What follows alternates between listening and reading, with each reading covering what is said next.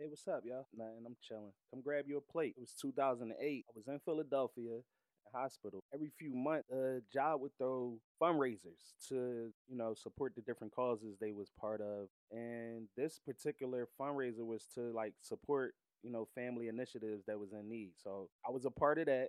I had to help organize and, and set different things up. And as the day went on, my manager, you know, he called a meeting and he was like, you know, they're having this fundraiser tonight, but prior to the fundraiser, they are having a charity game basketball game and they want y'all to be involved because you know y'all are part of like bringing these ideas to life. So they was like, we think you should, you know, participate in the charity game tonight. And at first I thought about it. It is for a good cause and I like to help people. So it made me feel good. So my manager signed me up. As we make it through traffic and we, you know, trucking through the leaves and we all bundled up, we we, we all talking trash and, you know, just giving each other a hard time of like how the game gonna go. Like, yeah, I'm gonna score 30 on y'all tonight. They gonna see what's happening. And then somebody else will say, man, you trash Please stop it. So we was having a good time as we made our way to the arena, and we had to travel to University section of Philadelphia because the game was held at the Palestra. You know, if you're from Philadelphia, that's like a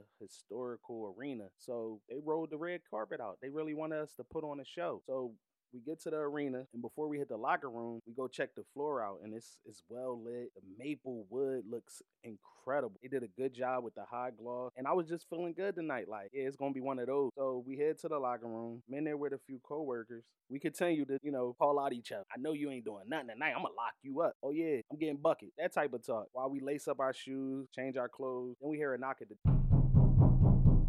Yo, I need y'all to hit the floor in 15 minutes. Thanks, we'll be right out. As we warm up and shoot around, they split my coworkers into two teams, but they let John be the captain. And John's my dog. Let me tell you about John, right? Think of the kid that constantly has to fix their glasses, but got all the answers to your galaxy question. My guy, John. So most people, when they play ball, they tend to score more when they're playing off the ball. I was playing shooting guard. And the shooting guard responsibility is to knock down shots and help open the floor for the other four players. And if you're making your shots, you're doing your job. But during shoot around, I was struggling with my jump shot. Like nothing was landing for me. I don't know what was going on. I was setting my feet, form, elbow in, but nothing was going down. So I wasn't confident going into the game. As the, you know, the clock went down and we, we about to get ready for tip off, I was not confident in like shooting. So I started taking everything to the basket. As soon as they swung it, I'm hitting the paint. And by doing that, I was making it easier on the defense and harder on myself because now I got to shoot over bigs. I don't feel confident in stretching the floor. So now I'm trying to get a paint touch but I'm trying to finish over bigs now. So it's making it harder than it has to be. You with me? As the game goes on, John starts to question my strategy. Like, bro, what are you doing out there? Every time we'll run back on, on defense after I, you know, catch it, swing, hit the paint, and I'm trying to finish over the big. He's running back. E, what you doing? So I say, I didn't shoot well in the pregame, and I ain't trusting my jumper right now, bro. I'm not shooting the ball too well. So I'm taking everything to the cup. He fixes his glasses and he says, Take the freaking shot, Eric. And trust me, that's not what he said. So I'm like, Yeah, John, I'm shooting bricks, bro. And the rebounds is going long. Eric, take the freaking shot. And at that moment, I realized how much I played it safe.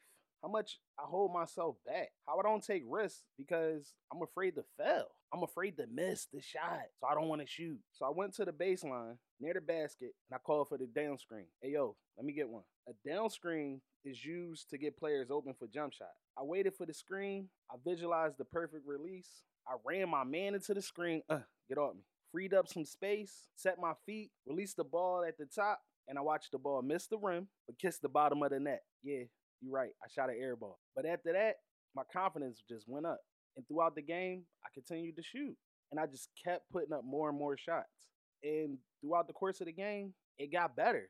And following the weeks after the game, I just worked on my jump shot by myself. Man, I even like paid a trainer to work with me. And over time, it got better. So what about you? Where are you holding yourself back? Where are you playing it safe? Where are you not taking the risk or the shot because you're afraid to fail or afraid to miss. So I encourage you. Look, next time you're in a position where you feel like you have to take the shot, but you're afraid to, take the freaking shot. I once heard the great Michael Jordan say, You miss 100% of the shots you don't take. Take the freaking shot.